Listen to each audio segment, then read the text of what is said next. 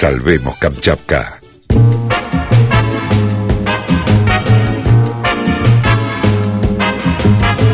19 minutos pasaron de las 9 de la mañana y después de reírnos un rato seguimos con más información y vamos a la siguiente entrevista del día. Estamos en línea con el canciller Felipe Solá que tiene la amabilidad de atendernos. Buen día Felipe, Andrés Lerner te saluda, ¿cómo estás?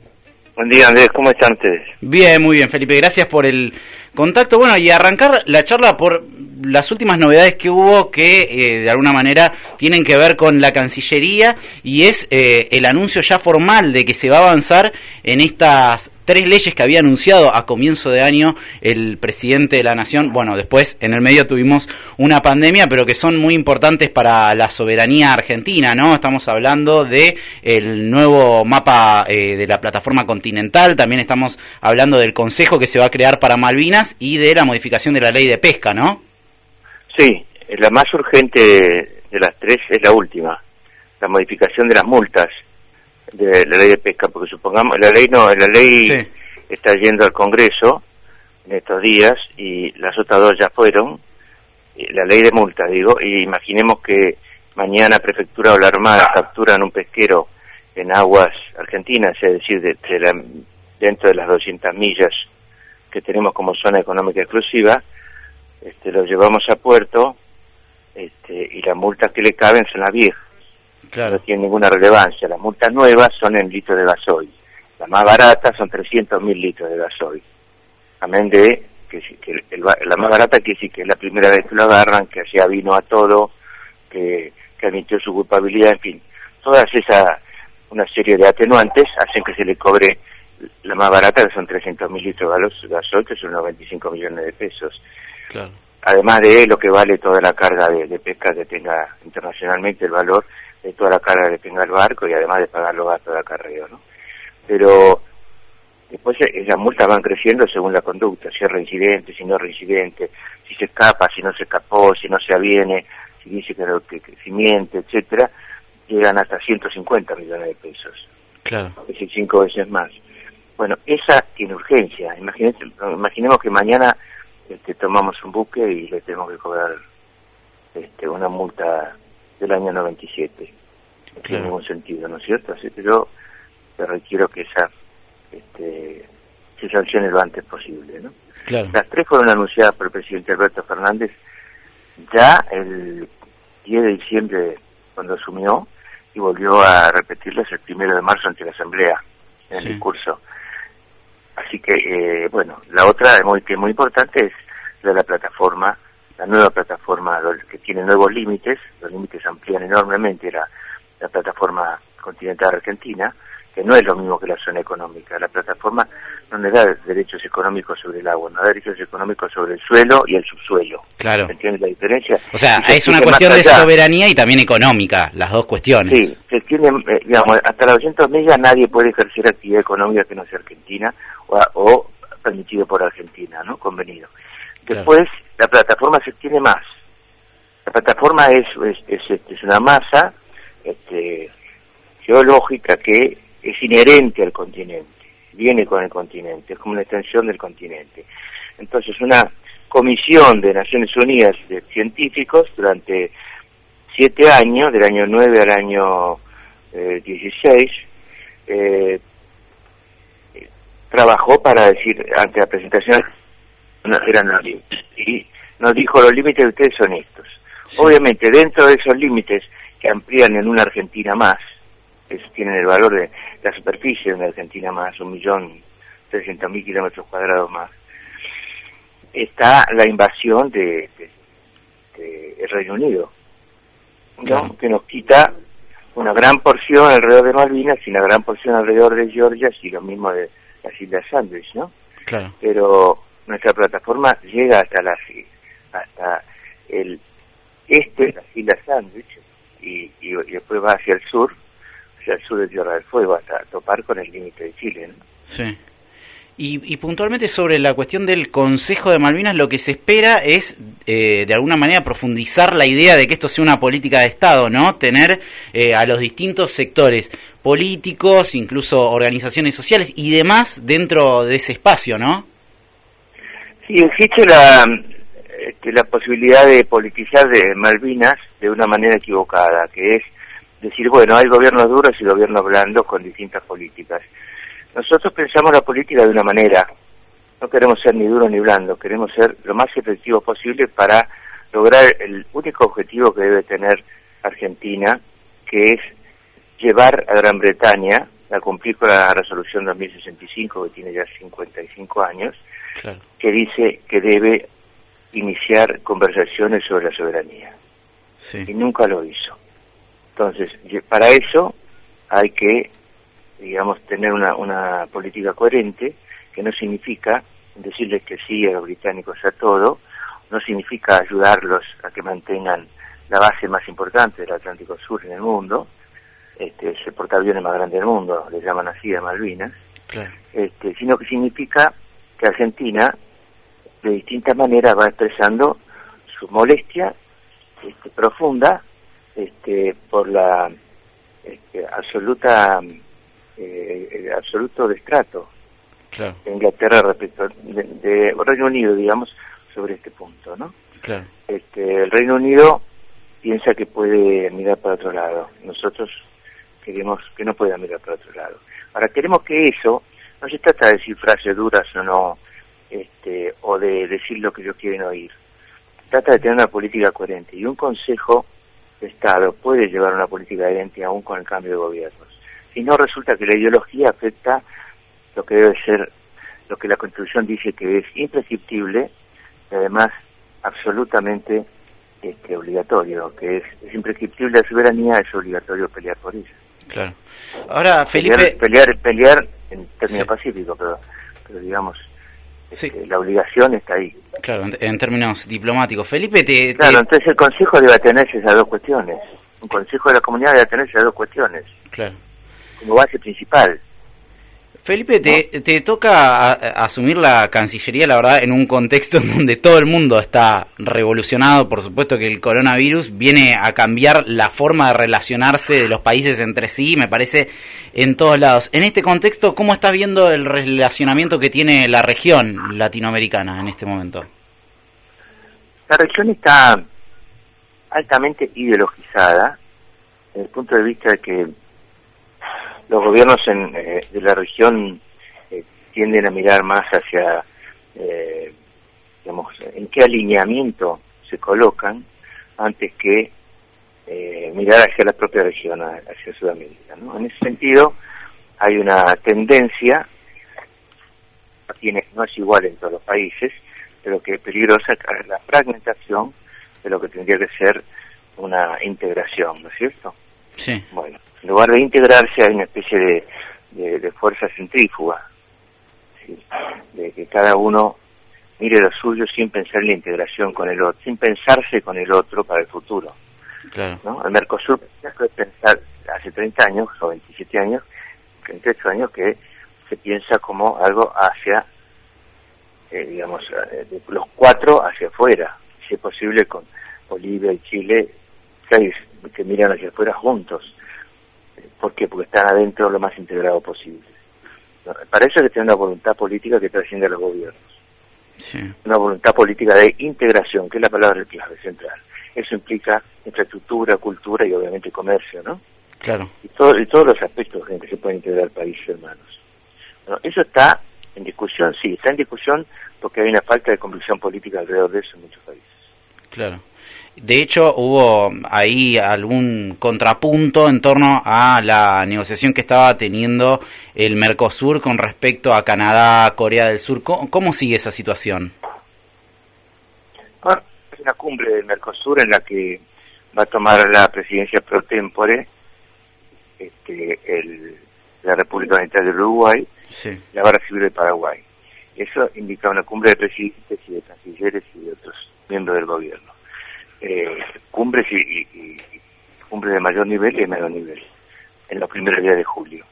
Eh, ahí se rediscutirá el tema. Nosotros, en una, la mesa de coordinadores del Mercosur, que, son, son este, gente que en realidad, en, el caso nuestro, el secretario de, Comercio Exterior, ¿no es cierto?, que se llama Secretario de Negociaciones Económicas Internacionales, Jorge Neme, el que asume ese rol. En esa cumbre de coordinadores se planteó hace en abril acelerar, esa fue la palabra que nosotros nos negamos a convalidar, acelerar en este momento este, convenios y el primero de ellos era con Corea. Después venía venía este, Canadá, Israel, el Líbano, Singapur, otros que estaban allí en conversaciones. Nosotros pensamos que en este momento, en plena pandemia, con economías fuertemente castigadas, produciendo muchísimo menos de lo que pueden producir, tanto aquí como en Brasil, ¿no? Sí. Como, como en, Paraguay y en Uruguay, en distinta, distinto grado, ¿no? Porque no estamos igual todos. Eh, y con incertidumbre sobre el mundo que viene, no cabía acelerar esa palabra de apretar el acelerador para hacer un convenio de los cuatro con un país que tiene una potencia industrial en producción de automóviles, en producción de acero, en producción de, de este, eh, químicos. Eh, la verdad es que, y en producción sobre todo de, electrónicos, no cabía hacer un, acelerar para hacer un convenio mientras nosotros estamos en una, oscuridad respecto de, la certidumbre sobre el futuro. No, y con un mundo que se avisora que va a estar cada vez más cerrado, ¿no? Los países mirando mucho más hacia adentro después de esta crisis. Esa puede ser una de las consecuencias. La otra puede ser una regionalización más fuerte este, y, además una enorme certidumbre. No estamos seguros de que se vaya a acelerar la pelea de Estados Unidos-China. No estamos seguros de que se vaya a acelerar. Puede, puede haber cambios notables. Eh, lo que sí pensamos es que los más fuertes no van a perder, no van a ceder poder. Si lo pierden es por el paso del tiempo y porque el cambio tecnológico y otras circunstancias hacen que lo vayan perdiendo, pero nadie, nadie va a entregar este, parte del poder que tiene, eso estamos seguros. Claro. Sí va a haber más tensión, los pueblos van a ser más exigentes, pensamos. Sí. Estamos charlando con el canciller Felipe Solá. Felipe, eh, bueno, había habido ahí algún ida y vuelta con eh, el presidente chileno, con Piñera. Se aflojó bastante la tensión en la última semana, ¿no? Sí, yo diría que casi completamente, porque este, Chile planteó un tema sobre el sur, sobre, justamente la límite de la plataforma argentina. Sí. Chile, eh, obviamente todo el mundo tiene el derecho de plantear lo que le parece, y nosotros lo que queremos es que ese tema si le respondimos, le respondimos que no estamos de acuerdo, etcétera, pero que eso, no tiene que ser de ninguna manera un freno al incremento de nuestras relaciones, para nada. Y creo que los chilenos lo están viendo igual y que son los es un organismo internacional, las Naciones Unidas, donde deben hacer su reclamo. Este, y Argentina respeta ese reclamo, pero no está de acuerdo. Pero sobre esa base, de las dos frases que acabo de decir, nuestras relaciones tienen que intensificarse y seguir. Claro. Ojalá algún día tengamos una base este, científica, como son las bases de Antártida. Las bases de Antártida son básicamente científicas. Sí.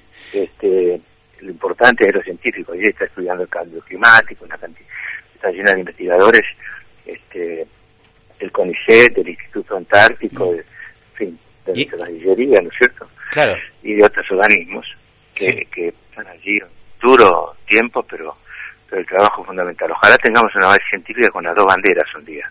Mm, sí, sería, sería una gran noticia. Además, Argentina, que es el país que tiene eh, la mayor cantidad de presencia ininterrumpida ¿no? En, las bases en la Antártida. Es un país que... es la que tiene mayor número de bases, este, algunas muy profundas, algunas son bases solamente de verano, porque en invierno no se puede llegar, claro. este, y otras sí son bases de todo el año. Pero la verdad es que este, hay que concebir la Antártida como un lugar nunca de pelea, sino de investigación conjunta frente al, cambio climático y, al, estado de los recursos.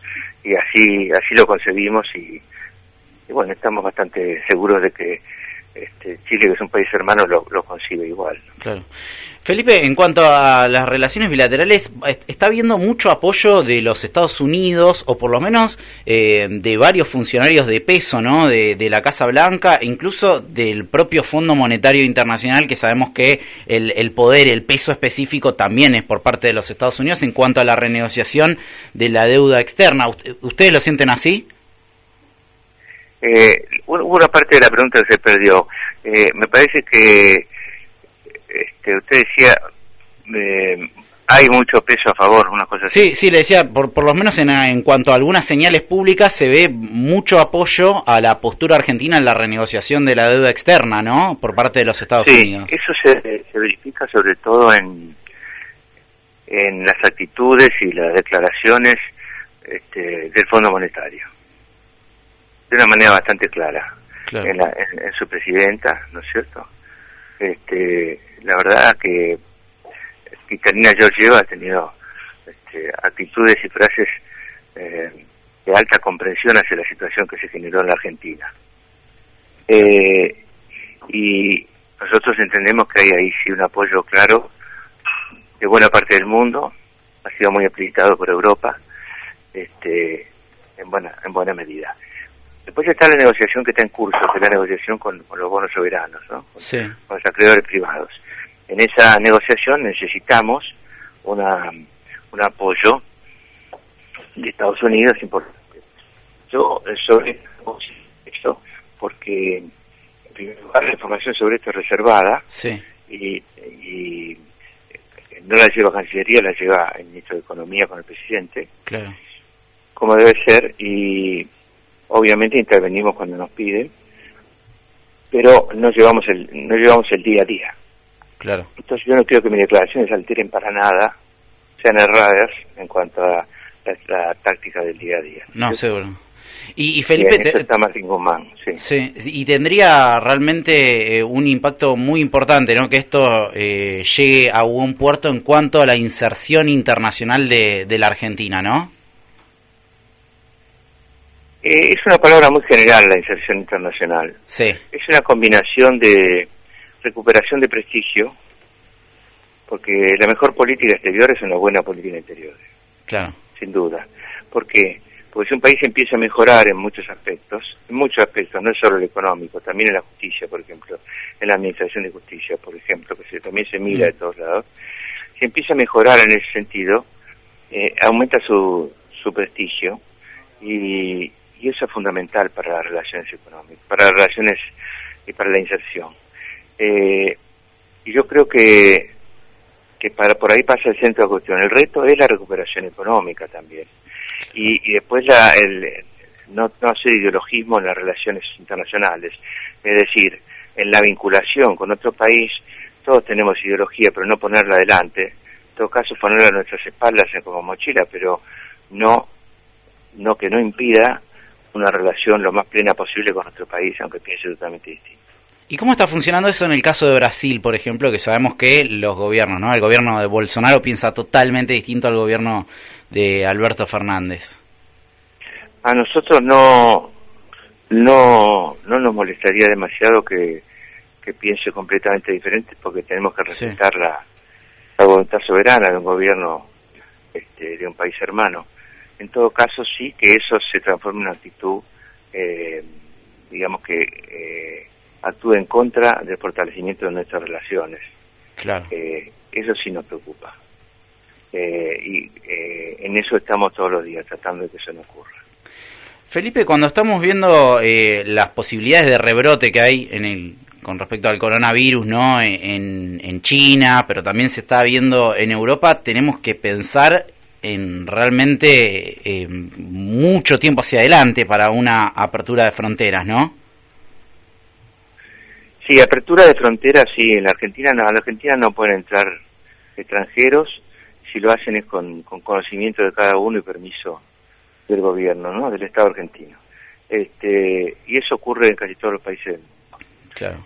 Europa ha abierto sus fronteras, pero para la gran mayoría de los países de la Unión Europea. Algunos, para algunos no abierto, por ejemplo, por, razones este, estrictamente sanitarias, pero no abierto hacia afuera de, la Unión Europea. Claro, claro. podemos entrar a la Unión Europea este, si somos extranjeros, este, si no es un, si no somos un caso especial, a lo mejor un embajador puede entrar, ¿no es cierto? Pero no, no puede entrar masivamente la gente. Eh, con respecto a la, pandemia, yo creo que estamos subiendo como se esperaba. Eso este, no, es ni malo ni bueno, es, en realidad algo que, se esperaba que ocurriera.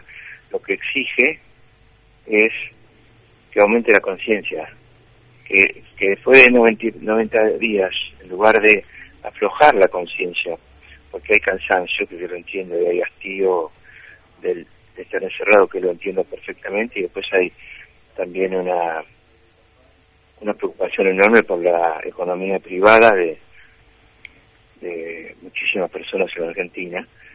Eh, no puede menguar para nada la conciencia de que de que podemos ser este, portadores y, podemos afectar a otros y, nos puede afectar a nosotros. Si, si la conciencia, si, digamos, si se pone economía versus este, comportamiento personal, eh, entonces vamos, vamos a lo mejor a una situación como la de Brasil. Ahora, si lo primero que prima es el comportamiento personal y por lo tanto el comportamiento social, y si este, la política no se mete tratando de hacer de de las medidas sanitarias, eh, una especie de, uso para irritar, a, aumentar la irritación y el cansancio de mucha gente, si fuera un poco más responsable en el sentido, buena parte de la oposición, tendríamos la posibilidad de algunas aperturas con, con, con un este, autocontrol social muy fuerte. Ahora, nosotros vemos que en este momento cualquier cosa vale para la oposición en el sentido de, primero al principio eran todos, apoyaban todos, y ahora olfatearon que había gente que estaba muy, muy preocupada, muy desesperada muy cansada, y entonces cambian completamente lo que es una actitud poco responsable. Claro, hay, hay, una, hay un sector de la oposición que está fogoneando, utilizando políticamente la cuarentena para tratar de perjudicar al gobierno, ¿no? Sí, y diciéndole a la gente que puede salir, juntarse, estar cerca, etcétera diciéndoselo de hecho, ¿no? A, la, llamar a convocatorias, convocatoria movilizaciones. Es una, este, además no es toda la oposición, son sectores. Sí, sí, sí, este, sectores... no se, animaría, no se animarían a decirlo públicamente. No, claro, y sectores que generan tensión dentro de la propia oposición, ¿no? Eh, justamente em, empujando quizás al jefe de gobierno a mostrar una postura eh, públicamente eh, que quizás no es, no es la más acertada ni es la de la que él está totalmente convencido. La última, Felipe, porque Alberto... La idea es esta, si hay alguien enojado, yo tengo que representar al más enojado en lugar de representar una política de Estado para proteger a los argentinos y tratar de que la pandemia se, expanda lo menos posible. No, yo prefiero representar al que está más enojado este, y no me importan las consecuencias. Esa es la idea absolutamente irresponsable. Claro, es una idea irresponsable en medio de una crisis sanitaria mundial, ¿no? Y en, y en ese contexto, justamente, Alberto Fernández a nivel internacional eh, planteó que era inmoral continuar con los bloqueos a Cuba y Venezuela en, este contexto, ¿no? Y realmente es una situación, me imagino, muy preocupante. ¿Se avanzó algo en este sentido en la comunidad internacional, Felipe? No, no, en la comunidad internacional en general no hay una no veo en este momento una prioridad para con respecto a ese punto. Eh, tampoco veo que, que se, eh, digamos que se, inste a un bloqueo, a aumentar los bloqueos, pero no lo ponen, en general los países de Europa no lo están poniendo como, ni, tampoco los de América del Sur, la mayoría de ellos, no lo están poniendo como una cuestión central. Para nosotros en pandemia, este, mantener y expandir los bloqueos es una política absolutamente este, inconveniente y difícil de justificar. Sí, totalmente. Felipe, muchísimas gracias por el contacto y la amabilidad de esta eh, extensa charla. Te mandamos un gran saludo. Muchísimas gracias a ustedes. Saludos. Felipe Solá, el canciller de la República Argentina, pasaba acá por Salvemos Kamchatka. Desde el barrio de la Paternal.